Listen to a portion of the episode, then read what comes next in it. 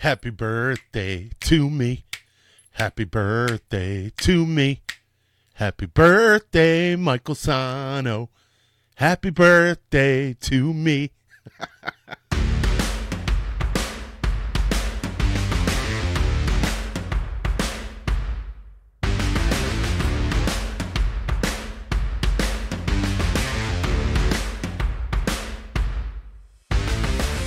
Hey, what's going on? What's going on? What's going on? Welcome to the Sea and Land Fitness Podcast. I am Michael Sahno. This podcast is brought to you by Sea and Land Fitness. You can find us over at www.sandlfit.com, sandlfit.com. Um, we'll talk a little bit more about that at the end of the episode, but it's my birthday today, and I'm wearing a gift from my wife and my son. This amazing uh, Yankees uh, hat, new era. I'm so psyched. I'm so so jazzed about it. Also behind me is a brand new University of Florida Gators helmet, which I am a Gators alum. Um, and it's this crazy, crazy one with uh, red, white, and blue American flag logo. Can you see it in the back? I'm going to move out of the way. That was a hiccup. Sorry about that. If you're watching on YouTube, you can see that. I also got a uh, a brand new Rawlings bat because um, the bat that uh, I I like to hit for fun um, as a form of exercise. I spend you know maybe a half hour, 45 minutes hitting a ball off a tee. My wife says that I am, what are you doing? Are you going to become a, uh, a professional t-ball player? Well, no. Uh, I tried to explain to her that, that Major League Baseball stars, Major League Baseball players hit off a tee, but she didn't want to hear it. It's more fun for her to call me um, the oldest t-ball player in the continental United States. So there, you got that. Um, but yeah, it's my birthday. Uh, and I didn't skip an episode. I skipped an episode last week just because uh my wife was on vacation and I kind of decided to take a vacation too and just take the week off. Um so why do I have you here today? Why do I have you guys here today? Because I have an important sports psychology principle that I want to talk about today. So hold on just one sec. Peter Madera, that was my complimentary sip of coffee to you. Um, so, oh, before we go any further, it is also um, an infantry brother that I have, uh, Norberto Carrasquillo. It's his birthday too. Uh, happy birthday to you, brother. Love you, love you, love you.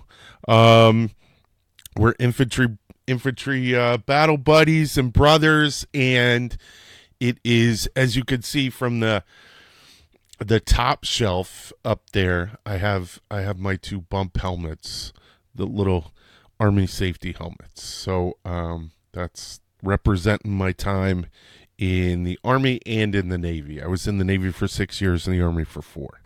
Um, but the reason uh, why we are sitting down to talk today on my birthday actually has a little bit to do with that. Um, one of the concepts I want to talk about is I, I call it EA, um, emotional awareness. So, emotional awareness is is exactly what it implies. It's exactly uh, what what the name says. It's being aware of your emotions in the moment. So the new york yankees could use this advice. So i'm gonna i'm gonna talk to you this this falls i'm gonna talk to you about this concept of emotional awareness.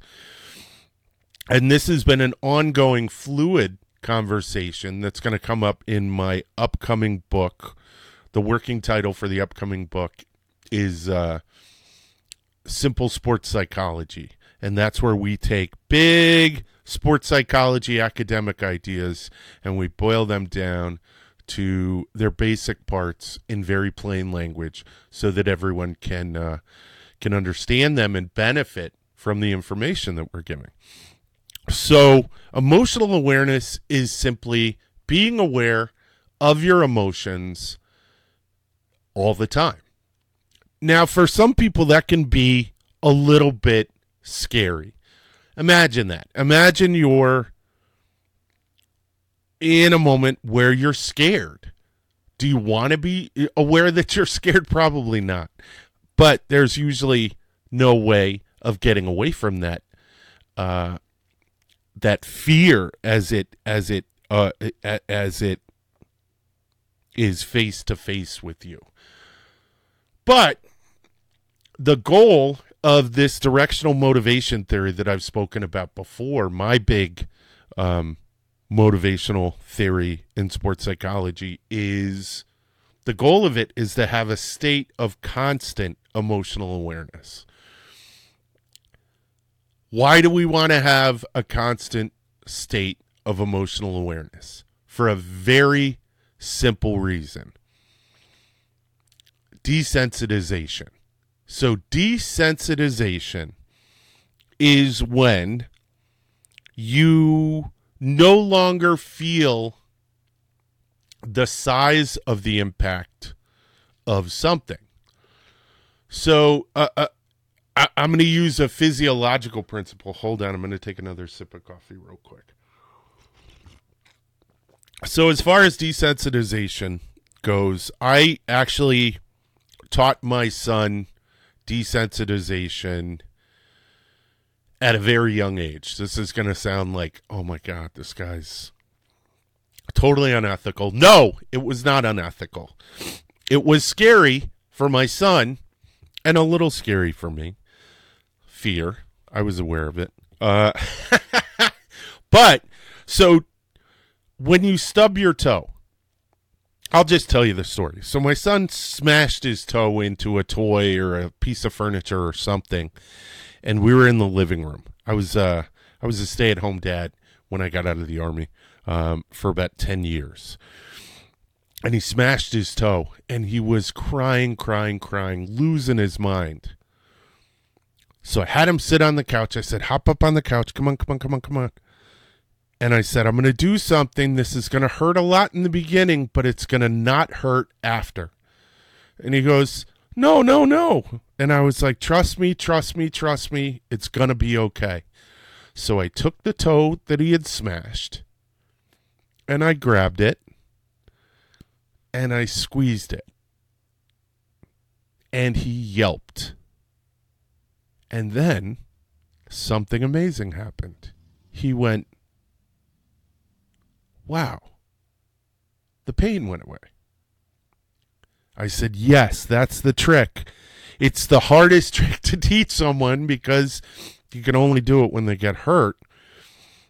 But applying pressure uh, causes, I'm, I'm going to just simplify this one. It causes a neurological reaction reaction in the in the the pain receptors, um, and they get a little bit overloaded and they desensitize.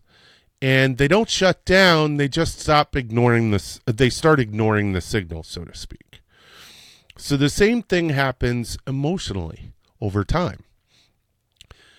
It happens on a thing that i call the experience continuum. So when you start you have low emotional experience so something happens that's scary and it's traumatic. Over time, your experience with this same uh, stimulus, this same experience, becomes your emotional awareness of it becomes higher, but your ability to overcome it becomes lower. It's almost like you expect this this fear to come up, and since you know it, since what do they what fear is your friend, um, pain is your friend. It's all the same concept desensitization. Basically, what we're doing is we're becoming more aware of the thing that affects us negatively. Um, and what we do is, as we become more aware of it, we become more able to develop psychological tools to combat it. We become more able to turn around and say, Ooh, you know, that's actually not as scary as I thought it was. Uh, another sip of coffee, sorry. I'm in the mood for coffee today. Um, so but so this concept is this concept is used in behavioral therapy. It's been used for years where people who have phobias, so individuals have phobias against spiders, heights, um, snakes, all of that stuff they can overcome these fears by having a high emotional awareness of the fears that they're going to experience during the situation. So, how do we do this? In behavioral psych, uh, psychological in behavioral therapy, what they would do is they would take someone up into a skyscraper. Now, the first time it's going to be horrendous. It's going to be the worst experience getting them in the elevator the second time is probably going to be a trial of Hercules. But eventually, if the person commits to the program, they become desensitized to the uh, they become desensitized to the event. They become desensitized to the emotion.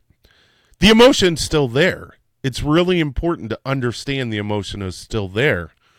The fear is still there. And fear, we have to understand fear is something that is required. It doesn't just exist because it, it, it's not a defect of the human condition. Fear is something that's inherently important. It keeps us alive, it keeps us going it lets us know that there's something out there that can kill us. It developed it developed over thousands, millions of years. It's not just something that that exists inside us as humans. And this is actually where I kind of got got to the root of it and a lot of the early researchers found out um, this stimulus, this fear stimulus, this fear drive that we have. This doesn't just exist in the uh, sorry Noam Chomsky. Uh, that was a, a, jabbed reference to a guy who doesn't believe in behavior at all. Um, fear exists in the basest of creatures. Okay, it exists in your house pets, your cats, your dogs. It exists in the wild, and it exists for a reason it exists to keep life going. It it it it, it probably is the number one thing that keeps life going on this planet. Um, animal life, at the very least.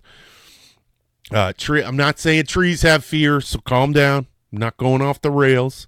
I am wearing a Yankees hat, but I'm not going off the rails. Um, I say that because we are in a losing slump, but the past three games we won, so keep hope alive.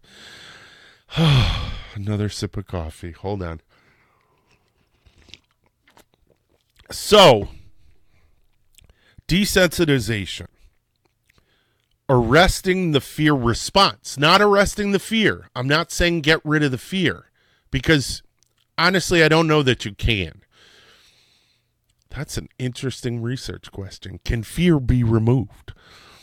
Um, I'm going to tell you, though, I'm going to give you a really great example of the experience continuum and low emotional awareness versus high emotional awareness and how experience affects that and will affect your reaction to fear. So I'm going to go back to the military.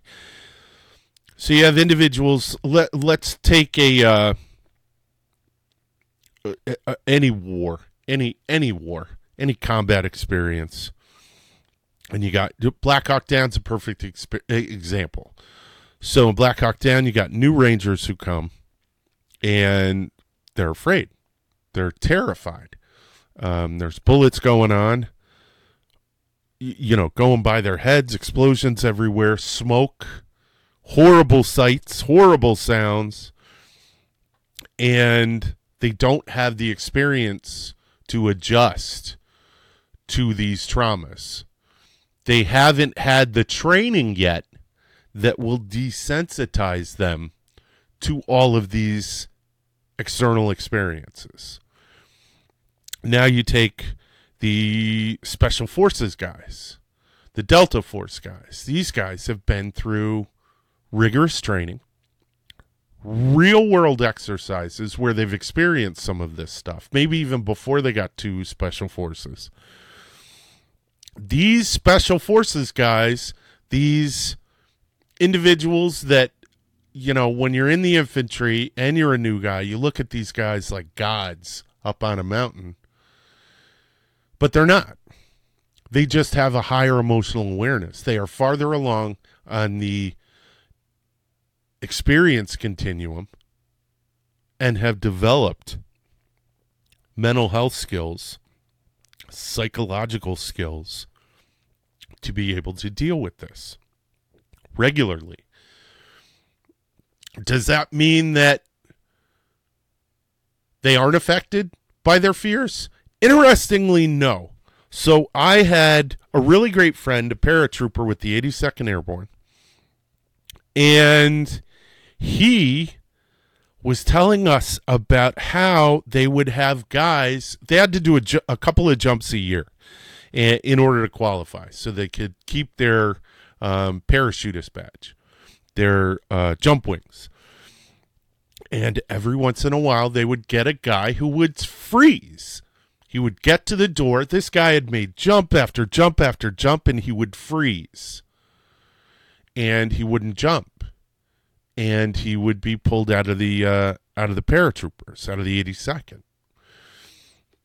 And I found it really interesting because these p- individuals have been along the experience continuum and ha- have a high emotional awareness. Now, I actually question whether or not they do have a high emotional awareness or if they do something else, which is compartmentalize their fear. I don't know. I don't know. But whether or not they compartmentalize their fear and put it into a space where they technically emotionally black out for the the length of the of the jump and only I, I, and they're able to recall it but they're not able to use effective psychological skills to overcome the fear. They just do the 1950s man you know just just ignore your fear and and and push through it. And it's those who are emotionally aware, I don't think they ignore their fear. They accept their fear, but they're going to do it regardless. I could be wrong. I could be totally off base on this, but that's just my thought. Now, how does this apply to sport? Huh. So I watched a really great video. Hold on, I'm going to have another sip. tell me I, have been i've been telling you guys that i'm taking a sip because i think it's polite but i don't know it could be rude i should just pause and take a sip and then let me know. Um so how does it relate to sport? So i just watched a video from this really great channel called called baseball doesn't exist. And i'll put the link to that video um in the description below if you're watching this on youtube. Um, and it's called the yips. So the yips are this predicament, ailment, psychological stump that some baseball athletes experience. And it is an inability to do what you could do prior, an inability to do something that you could effectively and maybe even excelled at prior. And the example they gave was this pitcher who could pitch amazingly, but he could not throw to any of the bases on the infield. So it, there's even a couple of examples where he would put the ball in the glove and toss the glove to first base. Now, yips originally came from golf, I think he said. It, it, it was a golfing ailment, and it was for golfers who could no longer putt or could no longer drive. And it has been applied to baseball because there have been experiences of it. They don't know what causes it, and sometimes it just goes away, but they think that it deals with anxiety. And anxiety, of course, deals with fear, and unrecognized fear, a lack of emotional awareness of that fear, and an inability to address that fear are something that I think cause the yips, and being able to overcome that fear is what resolves the yips. Sometimes they go away and then they'll come back. That he talks about that too, but I think it's really fascinating.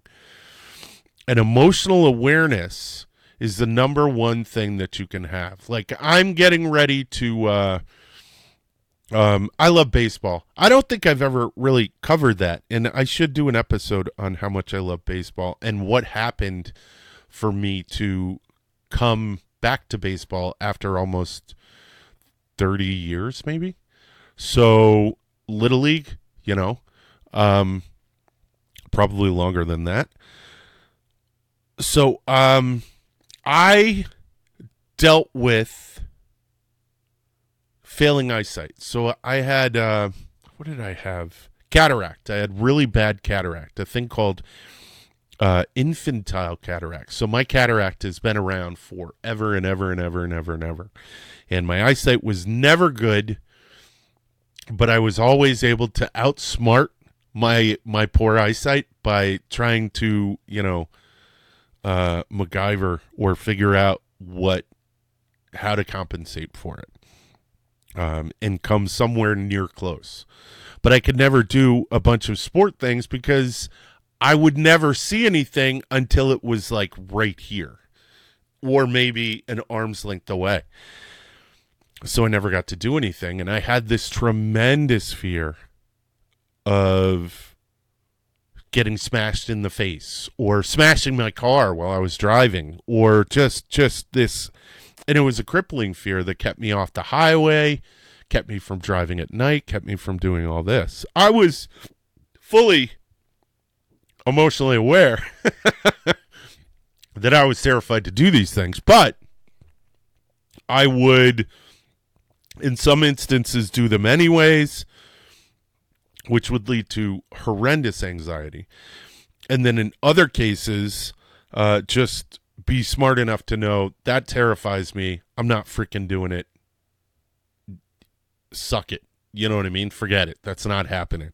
Um, and this this would sometimes lead to you know big blowouts with my wife, who it, it, for her, be- you know, on her behalf, she was tremendously understanding.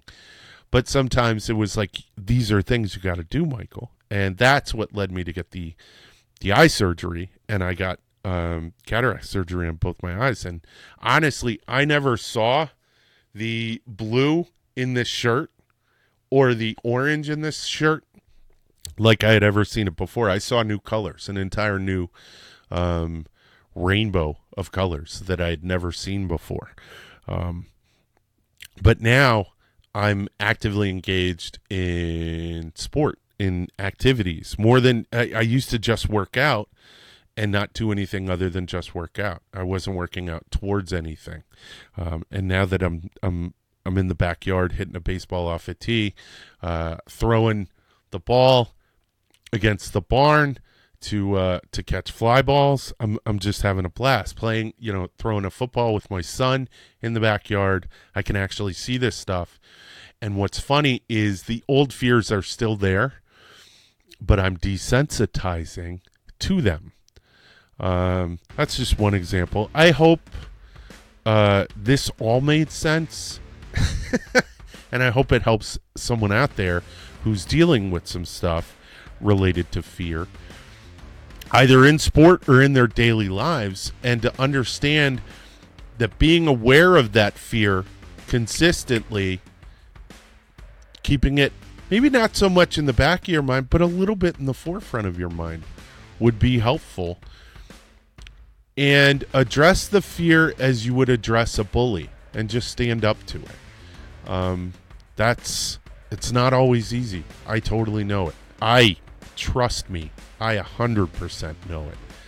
But um, it's something that can be done. And if you actually uh, need help with that, um, that is something that I can help you with uh, through Sea and Land Fitness. I'm not wearing the Sea and Land Fitness hat today, but you can see all the honey badgers on the wall behind me. Um, I'm wrapping up the episode. Can you tell? but yeah, head on over to Sea and Land Fitness. Reach out to me, and I can uh, I can work with you. Um, also, if you want to head on, over to Sea and Land Fitness, um, you can pick up hats. Hold on, I got one right here. You can pick up. Oh, can pick up beanies. You can pick up baseball caps. It's getting ready to get a little bit colder. We've got shirts. Um, we have got our want and fear uh, emotional trigger so that you can understand the emotions that you're feeling uh, in the moment. So head on over there, check that stuff out. Um, and yeah, that's pretty much it. That's all I got for you this week. And happy birthday to me. And thank you, Stephanie, my wife, Robert, my son, mom and dad, Danny, my brother, Allison, my sister, Tori, my sister, all of you guys. Thank you for a wonderful birthday and all my friends. Uh, we'll see you guys soon. Go Honey Badgers. Go Gators!